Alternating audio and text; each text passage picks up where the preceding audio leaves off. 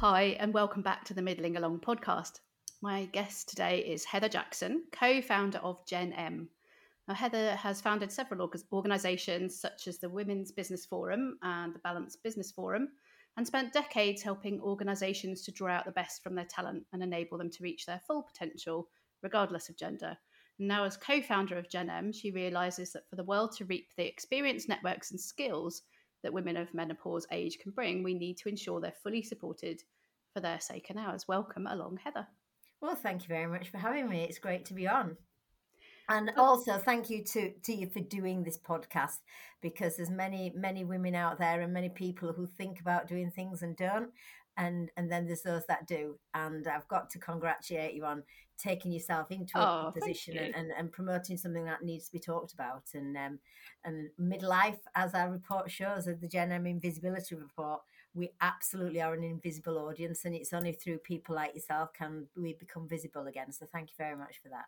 Well, we're we're the, the generation that refuses to go quietly, as uh, as I'm sure we will talk about a little bit more in due course. But um, I'd really love to hear about your journey to launching Gen M with your. You have a co-founder, Sam Simister, who's not on the interview. Sorry, Sam. um, was there a particular light bulb moment for the two of you that convinced you that this was a good space to launch a business into? Well, well, both of us have had successful careers in our own rights going through, and uh, we've been of a privileged generation to be able to have that choice and control to take our careers to where we've wanted to go. Sam very much in the corporate world, and she's an executive at Innocent now. She's been there for, I think it's about fifteen years, and on, on the board. And I've had an entrepreneurial, successful career building business and working with corporate companies. So we've both been in a in a generation of women that we've been role models, we've moved things forward, and obstacles that, you know, were holding women back in the past, when rightfully, you know, it's it's about allowing the best talent to lead. So we were very much fo- focused on our careers, on our lives, but also making change happen. And we were both, you know, got to where we wanted to be in the careers. And I'd actually cashed in on my business. Um, I decided I was going to have a Thelma and Louise part of my life. Um, not not the bit where you drive, drive over the cliff. Well, no, but I was prepared no, no. to drive to the cliff and then back, turn it around again, because I would like to see Good. a non-menopausal version of Thelma and Louise, where they actually have that moment of turning the car around and going, no, this is my life now and this is going to be great. But obviously it didn't at that time, because I actually believe that it is written about two menopausal women, but they just didn't recognise they were in menopause. Mm. Anyway, moving on from that, um, I was having my Thelma and Louise period of life. I've, I've been a single mother all my life of two kids, and um, rightfully and non-guiltily, it was my time to have my time. They were two mm. kids who've grown up, got their own lives now, and left home for all the right reasons. I'd had an incredible career and, and and and done everything. And for the first time in my life, I got some cash in the bank as well. So it was like, this is my time. Anyway, I took a year out, climbed Kilimanjaro, Base Camp Everest, on my bucket list, without being able to do a bucket list because I'd had a bad diagnosis. I was doing a, a bucket list because this had been on my list and I was going to go on and do it. But in that year, I started to feel really terrible. I was very emotional. I was very fatigued. And you might go, well, you've just been to Base Camp Everest, but I was incredibly fit. And we as women were astute. We know our bodies. We know our minds. We know when we're not feeling right. And I started to have Um, incredible fatigue, where the doctors thought I got thyroid problems. Then I was over emotional. The kids thought I'd gone batshit crazy. Um, you know, I was just so over the top, and everyone was saying it was because I'd packed in on my, I'd lost my purpose in life. And I'm like, right. going, no, my purpose I've in just life found is it. to sell my business and to get to this point. You know, it's like, my God. Anyway, having had thyroid test, cancer test, because my joints and everything were aching, the, the the dementia test, because actually I was having such b- bad brain fog with the board, boards I was still on. The, in the end, you'll have heard all the stories now, and everyone mm. seems it seems to be the same thing. I was diagnosed as depressed. I was getting put antidepressants, and actually I came out the doctors almost laughing, because I'd gone nine times to the doctors, and each time I wanted a diagnosis. I wanted to have something because I knew I wasn't feeling right, and it just seemed quite laughable that my kids were in a good place. They were happy. I'd got my business cashed in on. I was having my Thelma and Louise time, and yet this is what depression looks like. And I was like thinking, well, if this is depressed, it's not adding up. Anybody else? Do you know what I mean? But at that point, you're just going to go, just give me something, because mm. I need to sort myself out here. Anyway, bumped into Sam, had lunch with her, and she said, my God, what's happened, Heather, to you? You know, I, I'd lost a lot of weight. I was emotional. I'd lost my confidence. And this is a woman she'd seen eighteen months ago, ready to, you know, live my life at, at the top. And um, I just burst into tears at the dinner table, and I said, I'm, I've been diagnosed depressed, and yet I don't think it, but I really aren't feeling myself. So she said, come out to Portugal. And so she said, I'm working there. So I went out to Portugal, because that's what you can do when you've cashed in on a business and, and you haven't got a proper job. And um, whilst I was there, she said, Heather, I actually don't think you're depressed. I think you're perimenopausal. And I'd never, ever what? heard the word. You know what I mean? So she went back into the office, and I did as you do, went on a sunbed. And I took my laptop and Googled perimenopausal. And it was like, oh my God, I'm perimenopausal. I'm perimenopausal. I was so happy. It was like, wow, this is what I am. I'd died, you know, I'd got something like twenty-eight out of the thirty-two symptoms I could see there. But it was like, it was, it was just a clarification of. It's like the not, little light bulb moment, yeah, isn't absolutely. It? It's like, why didn't anyone tell Completely. me? And for a woman who'd had a career, who'd even thought about when she was having her kids and everything else, all my life I've planned everything I've done in it. And yet I felt completely angry at myself that I'd allowed myself to get knocked over by a bus that I didn't see coming, when everything in my life I prepared for. And actually, when Sam sat was when we sat in Portugal over numerous bottles of wine, and she told me her menopause story, then we started to realise that, you know, if we as as intelligent women, well, she's more intelligent than me, but as intelligent-ish women, and we could get knocked over, how on earth do you know should this happen? And you know, my previous business had helped and supported thirty thousand women take their careers from middle management forward with one hundred fifty global organizations. And I suddenly realized, if I'm feeling like this, mm. how many women have we set up to fail, that they've now built the careers, they're now on a trajectory, like peak, I can be anything, peak time. and, and, yeah. and they're gonna get knocked over. So both Sam and I obviously Um, start talking more about perimenopause and how, you know, three, four years ago, it wasn't the same as it is now. You know, mm. you, you Googled it and it was just disparate and everything else. And thanks to people like Doctor Louise Newsom and Davina and everybody else, you know, the case for the medical side is much more pro, pro, pro, prominent now. Sorry about that with my words. But let's be honest, we didn't actually go to the doctors to find out about puberty. We shouldn't need to be t- going to the doctors, our first port of call for menopause. Mm. And actually, just well, certainly like, not nine times and still, oh, still not come not. out with an answer. But equally, you know, society needs to be better geared up on this. And then if we have big troubles with it, we go to the doctors. Mm. But, you know, menopause is is like a marathon. And you wouldn't, you know, it can last up to fifteen years. And I actually nonchalantly thought it was just that one day, your periods haven't been for a year. And actually, how hard could it be? Your periods stop, end of story. Yeah. Do you know what I mean? Oh, no. It's like, oh, get a life, Heather. It's not going to be that hard, menopause. I was never prepared for the up to fifteen years of perimenopause, and never prepared for the fact it's like puberty. You know, we actually, if anyone out there's had had got kids going through teenage times and everything else, and we, we think back of how we were when we were teenagers, we accepted those, they were going to be monosyllabic, they were going to be spotty, they were going to slam the door, they were going to be angry, you know, and actually we'd give them a cup of tea and a hug when they came out of the room or whatever, we supported them. You try being fifty-three years and monosyllabic and slamming the door and bursting in tears, it just doesn't have that same effect. So we started to look at, back to the marathon, you know, why is it that everyone's taking us down the route of H R T? Now, do not get me wrong. H R T is for some people and, and it can help, but it's not the one silver bullet. Mm-hmm. And actually, any woman here who thinks that going to the doctors and getting H R T is going to absolutely be the only thing you need to do, wrong. It's you've got to be better prepared emotionally, physically and mentally. Let's remind ourselves that the change is the change. And why is it called a change? Because it changes everything, from the hair products we need to the body care to the clothes we might consider wearing to the bedding we might need. You know, if you're going to transition and have up to fifteen years of your life in a in a transition, but be better prepared for it and make the experience better, you're going to have to adapt accordingly, just as much as you won't get up and run a marathon. You train for it, you prepare for it, you buy the right kit, including the trainers, you'd, you'd eat the right food, you get the right sleep. Well, actually, the menopause is no different. You need to look at, if we're going to be the generation of women who have the privilege to absolutely have the chance of living longer post-pre-production than pre-reproduction, we surely want to live it to be the, the best version of ourselves and the healthiest at, throughout it. Because I don't know about you or any of your listeners, but I don't want a long life if it's going to be unhealthy and all. Do, do you know what I mean? I want to be, I want to own my age. So Sam and I started to talk more about what could we do about perimenopause and menopause. And we we got it down to the nuts and bolts that actually it's a societal issue. And we need to we need to normalise the conversation.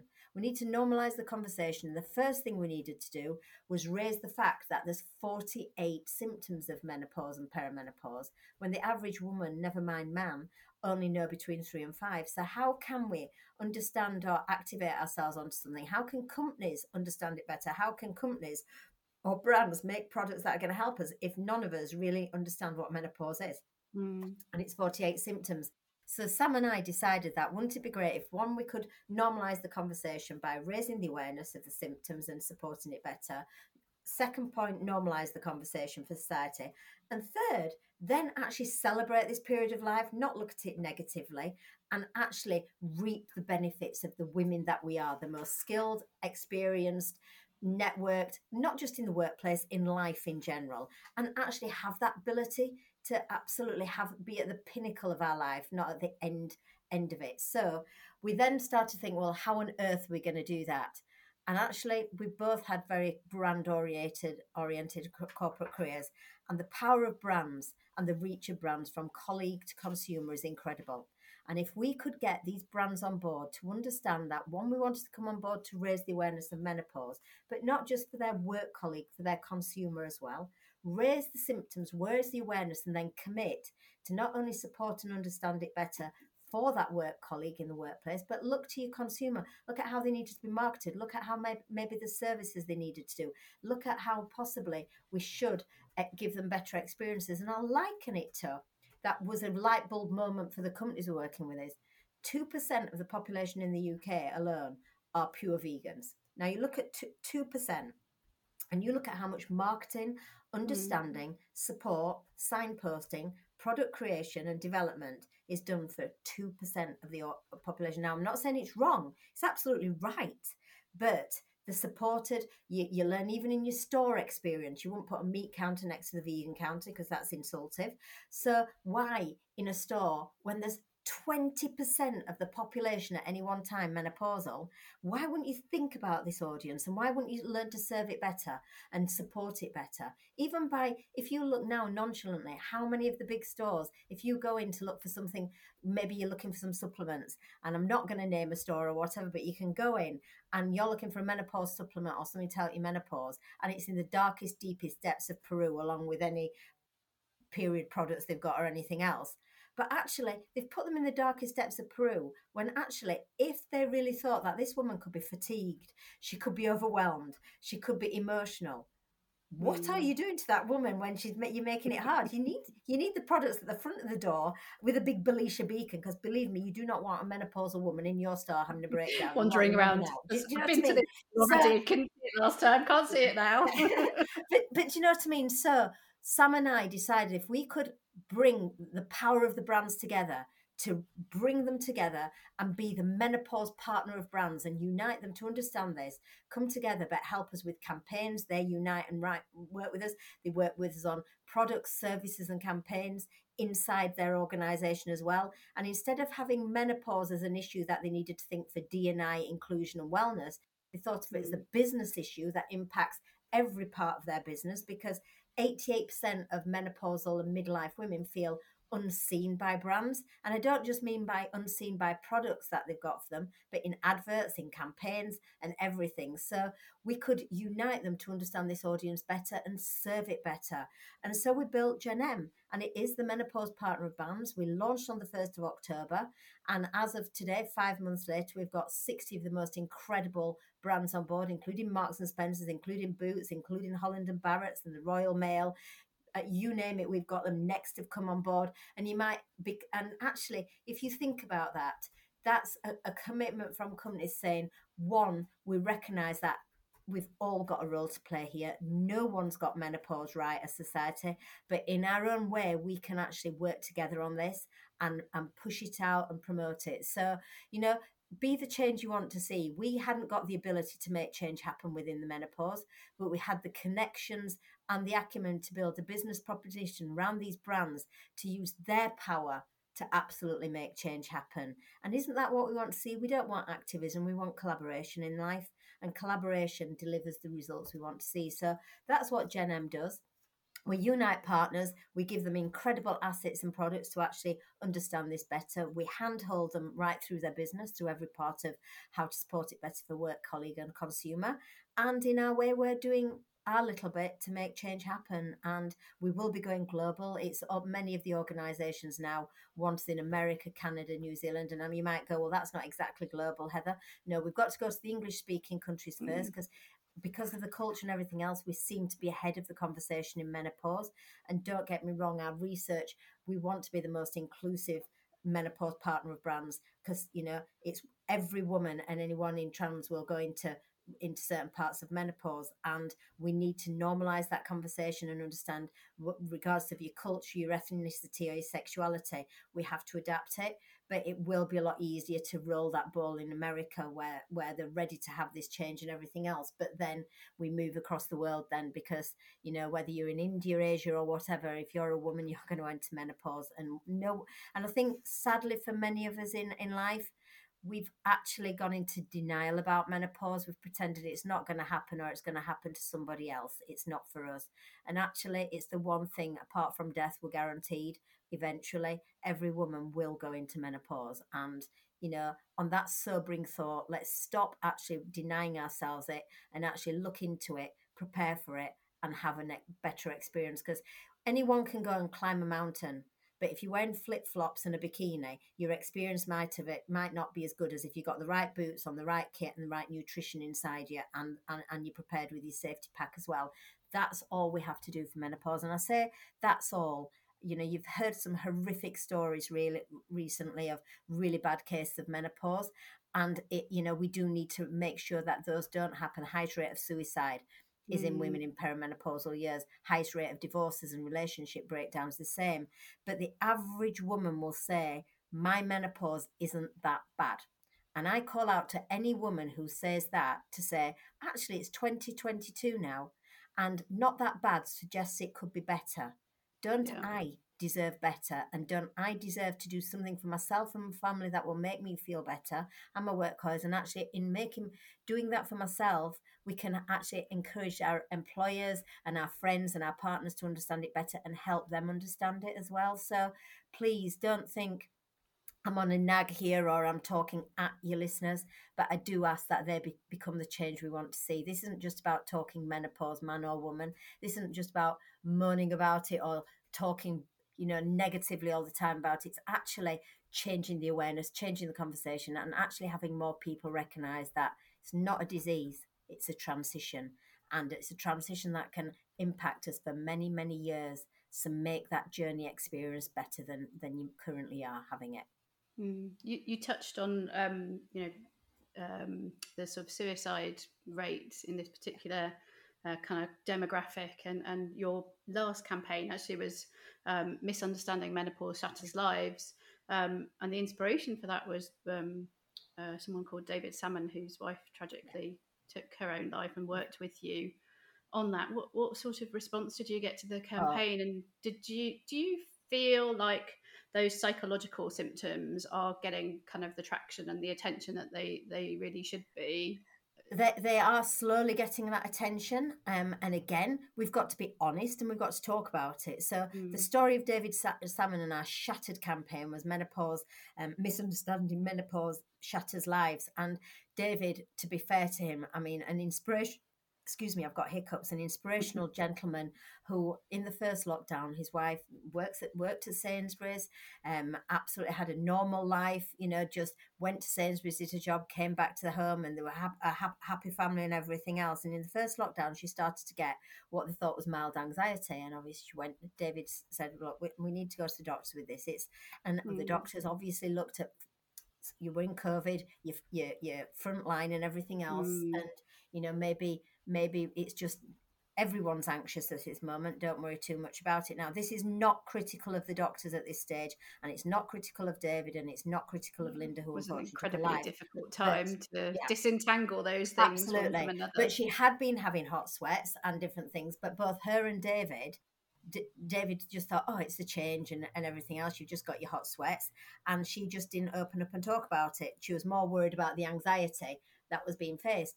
Anyway, sadly, three weeks after her appointment at the doctor's, she sadly took her own life from out of nowhere. And David obviously bereft with his family, but three months later, he sat watching Look North and a, a documentary about menopause. And he realised that Linda had been going through menopause, much more more symptoms on, on on the mental and emotional and physical things than actually he'd actually really warranted. And he broke down because he felt that had he known more, never mind Linda knowing more, then they could have supported each other through this, and possibly she may still be here today. And he wanted to do a call out, just as much as Rod Stewart's done recently, of actually saying, we as men have a role to play as society. And, you know, whether you're married to a man or in a relationship with a man, woman or anyone, your partner has a role to play as well. But men are not not part of this. You know, we, we need them on board. We need them understanding. And they do have a role to play here, whether it be as a partner, a work colleague or a friend or a son or, or a son. You know, we, we can't go through this alone. And the, the way that we can make change happen is not just talking about it medically and thinking, look, I'll sort myself out. I'll go to the doctor and it's between me and my doctor. No, this is actually something we've all got a role to play in. And we do need more men understanding of it and better prepared. And indeed, we can hopefully save more lives that way as well. But it's not just about saving lives because, you know, at the end of the day, we hope that there's not as many, you know, suicide isn't, you know, every woman on here who's menopausal hopefully won't won't be at that stage. But it can, men coming into the conversation not only can save lives, but it can certainly make lives better as well. And that's what we want. We want women to have a better experience of menopause today than they had yesterday. Mm, and not everyone might particularly get to that breaking Absolutely point, not, but no. You can still have, you know, a, a really severe impact, whether it's, as you say, physical, mental, and, and emotional. You know what? You're so right. It actually, it's not any one particular symptom of menopause.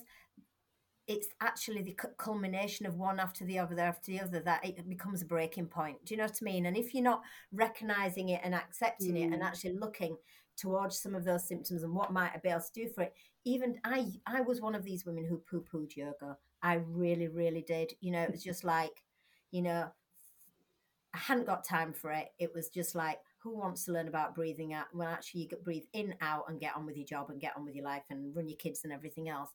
Actually, one of the biggest e- terrible experiences I had of perimenopause, and I had it without knowing I was in perimenopause, was I was rushed to hospital in, in Scotland. I was uh, in, when I had my previous business, and I was rushed there with sharp, sharp chest pains. In the middle of the night, I thought um, I thought I'd got a, a, a a boulder on, on my chest. I couldn't mm. breathe. I was, and they, everyone thought I was having a heart attack. I was rushed to hospital. forty-eight hours later, I'd been tested for, you know, they indeed thought I was having a heart attack. Then they thought I might be on, on, on a stroke. forty-eight hours later, they came to the conclusion I'd had a panic attack. Now, please, this is not derogative panic attacks. This is my naivety. I thought ma- panic attacks were for wimps.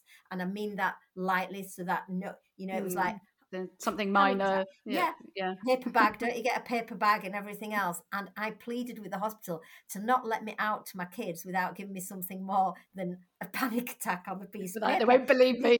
No, but do you know what I mean? It felt pathetic, but actually, it's the most frightening experience I've ever had.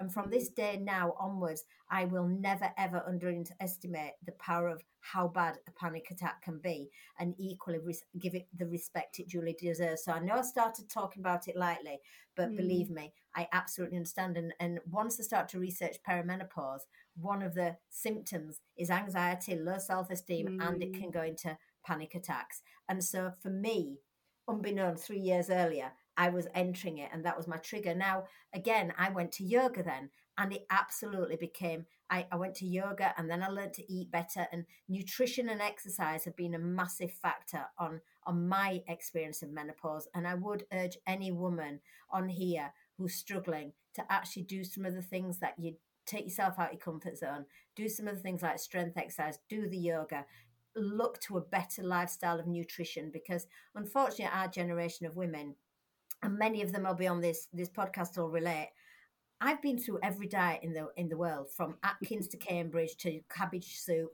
you know, because our generation, we weren't brought up on nutrition information, we brought up on calorie mm-hmm. counting. And if you think about it, many of us have been in calorie deficit, or it's all been about the calories and the size that, you know, what could we get into that size eight or whatever we'd chosen it to be. We were never thinking about what actually we were putting in our bodies on a nutritional point of view. It was on the calories. And that has had a detriment to the way we live our lives. And actually, my body was nutriently empty. Mm. And without the right nutrients, I mean, you wouldn't put diesel in an engine, in a in a petrol car. So, so unless you're putting the right nutrients in, how can we expect our brain to function better, our body to function? And I don't want to sound like a born-again Christian, but actually, you know, changing my lifestyle of my food has made a massive, massive difference to my menopause symptoms. I've still gone on to H R T, and I'll confess that, not as a confession of, oh, I didn't talk about it, but actually I decided that if I was doing all the great things in it, if I could feel good, could I feel great? Mm. But I do know that if I hadn't, I think H R T would have only made me feel good. It couldn't have made me feel great. Combining everything together can make you feel great. And, you know, some people are happy with just good, and that's yeah. fine. But if I you want...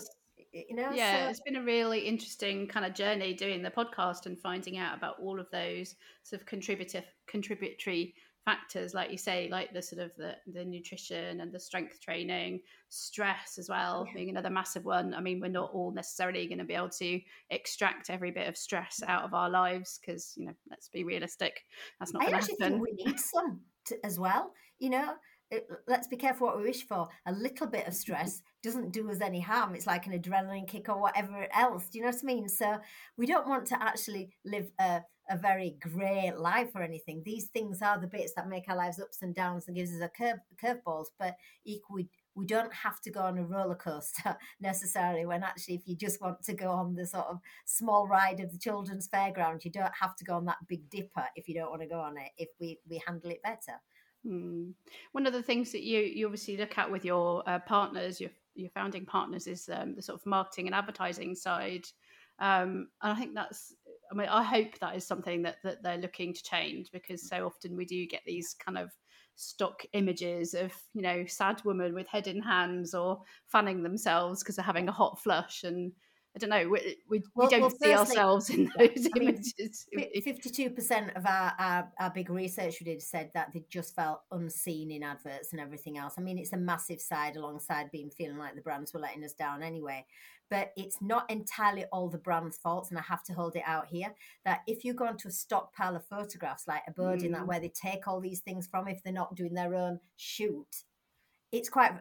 Even building our website, we struggle to get type really in menopausal women. Oh, you, you, do you know what I mean? It's it's poorly there, so there is a massive call out. But we as women in that midlife period should be putting ourselves down, out for modelling and that, because you know you cannot. They can only pick up models and everything else and and, and images if mm. if they're there to be taken. So we as midlife women owe it to the next generation down to show them what midlife women look like. And I mean that in, we're looking for authenticity, we're looking for difference, you know, and we don't always just want to see a perfectly manicured fifty year old woman. You know, it's either extremes, it's either the fun, as you've said, and the hot sweat, or this incredible woman that we can't, many of us aspire to look like or be. Do you know what I mean? So it's authenticity. And I think, you know, like companies like Duff, when they did all their, you know, mm. the changing of the body shapes, I think we're going to, we're very nearly there with the brands and everything else, but it is going to take time. And we've also got to remember within these organisations and the marketing departments, there's not that many menopausal people in there. Do you know what I mean? So actually, ha- you know, you've got the young, vibrant crowd in there who actually have no idea what this audience are going through and don't see them. So we owe it to ourselves to be much more vocal and and and and talking about why we need to be seen. And you know, we are your customer, so show us shows the face of your customer, not what you think we look like, but what we do look like, you know. It's... And do you think do you think those brands are getting it? Are well, they, massively, are they, yeah. massive. Well, back to that twenty percent audience share.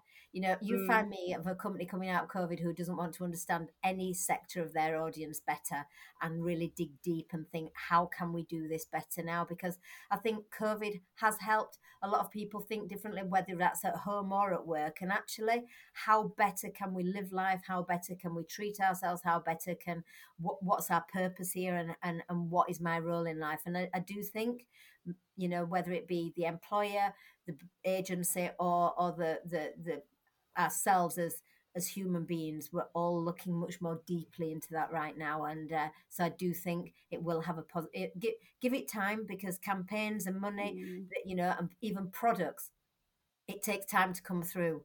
But all I can tell tell you is the seeds are being sown, and if you sow the seeds in, my granddad was a, a gar, you know, he was a miner, but he had an allotment, and you say it's not just about sowing the seed; it's about servicing it and putting it in the right conditions. Any any any seed will grow, but will it grow strong and beautiful? Only if it's put in the best conditions and fed and watered well. I can assure you now that there's many organisations, and sixty definite ones on on our books, that are actually putting those seeds in the right conditions to grow and flourish. And so whether it be marketing, whether it be servicing, whether it be signposting, whether it be product development, whether it be advertising and campaigns, you are going to see a massive difference. But it, they're only going to start really coming through in the eighteen months, two years time. Mm, takes time for that all to trickle down. It does. It does. And and what are your goals for Gen M for the next kind of couple of years? Right. Well, well, with Gen M, I mean, obviously, we believe that we will be at over one hundred brands by this time next year, and we will will be on the verge of going global with our Gen M campaign, and, and, and drawing united the world together on this, and being the global menopause partner of brands. But what do I see in the short term as we're building with these partners? One, much more campaigns. Our campaign for October, for Men- World Menopause mm-hmm. Month, will be an incredible campaign that unites the brands to actually push the message out. So, you know, you'll you'll see much more awareness of menopause and the so what, and actually that relief that brands and organisations are behind this, not because they're feeling legislative or being dictated a bit, because they want to do it and they understand it better. I want to be able to walk into stores and things, and the future will be menopause aisles just as much. You've got a gluten-free and a vegan aisle. Mm. We want to see with Gen M that uh, the menopause-friendly badge that we've created will, over the next eighteen months, two years, by working with these organisations, be as prolific on products as a vegan and a gluten-free badge. Because once upon a time, you looked at a vegan product and you thought, oh, I can't have that, that's for vegans. Now you go, oh, I can have that, but it's also vegan friendly as well. Well, let's be honest, menopause hits us the most in time, untimely inconvenience. We don't want to have to find it hard to search out things. I want to be able to go into a store and see food that I could eat, but equally, if I want a quick ready-made meal, oh, you could have this or that, but that one's menopause friendly. Oh, I'll take that one because I know I'm going to have some healthy food in there that would do me good. It's not going to get rid of your menopause, but it's certainly not going to make it worse. And and many of that, I want to go into a bedding shop and see, oh, this is menopause friendly. Mm. Oh, that'll mean it breathes well and it wickers me. So if I get a hot sweat, I'm not going to wake up cold in the night. It'll dry it. You know, I want to be able to put makeup on that actually isn't going to run down my face when I'm in a hot flush or whatever. You know, these, so I want to find a foundation that is menopause friendly. Now, many of these companies that we're working with have got products that do this. They just don't sign away or, or, or, or, or bring it up to us because we're that invisible audience. So again, mm. as I've said, for the, the future is the recognition that the change is not an old-fashioned word that we need to get rid of.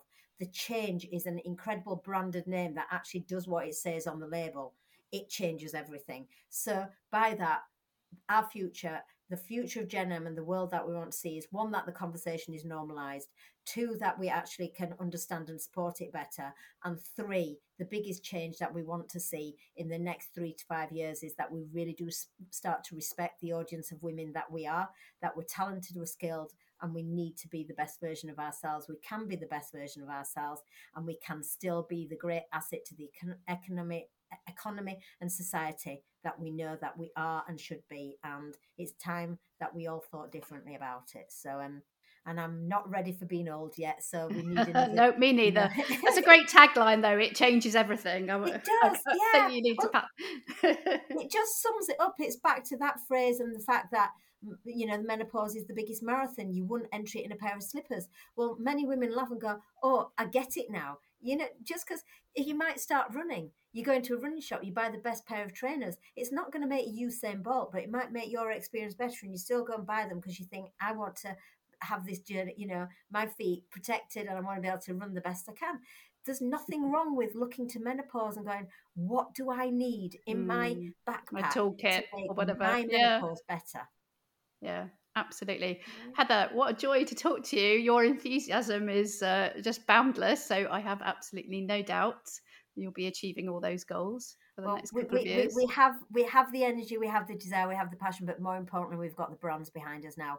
And with brands yeah. the size we have, you can't do something wrong if you do it in the right way. And, you know, our purpose is there, their purpose is there, and their commitment is there. So for any woman who's thinking that actually these brands aren't seeing them, they are seeing them. They're just working very carefully behind the scenes to actually do it right for when, mm. when they can bring things out and, and do it right. So, and if you've got a brand or a company or you're working with one that you're not, you think they could do better, politely go and suggest that they can do it better. If you're working for an organisation mm. that you feel that your managers might need to know about menopause, actually come on our site and download the free co-op guide to managers that will help any company. You can take it into your manager. It's And actually, you might say, oh, you know, I haven't got, a, I'm not an executive. I can't make change happen.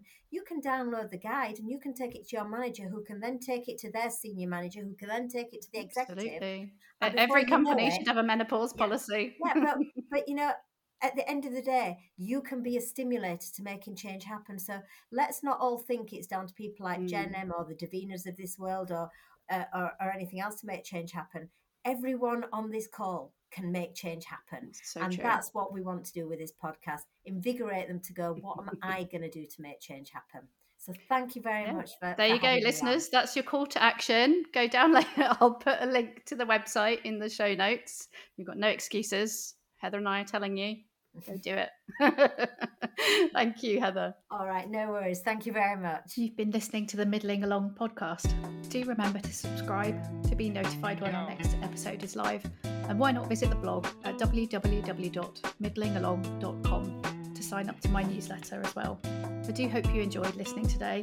If you did, I'd be really grateful if you would consider leaving a short review, as that helps people find the podcast and helps get it noticed. Hope you can join us next time. Goodbye for now.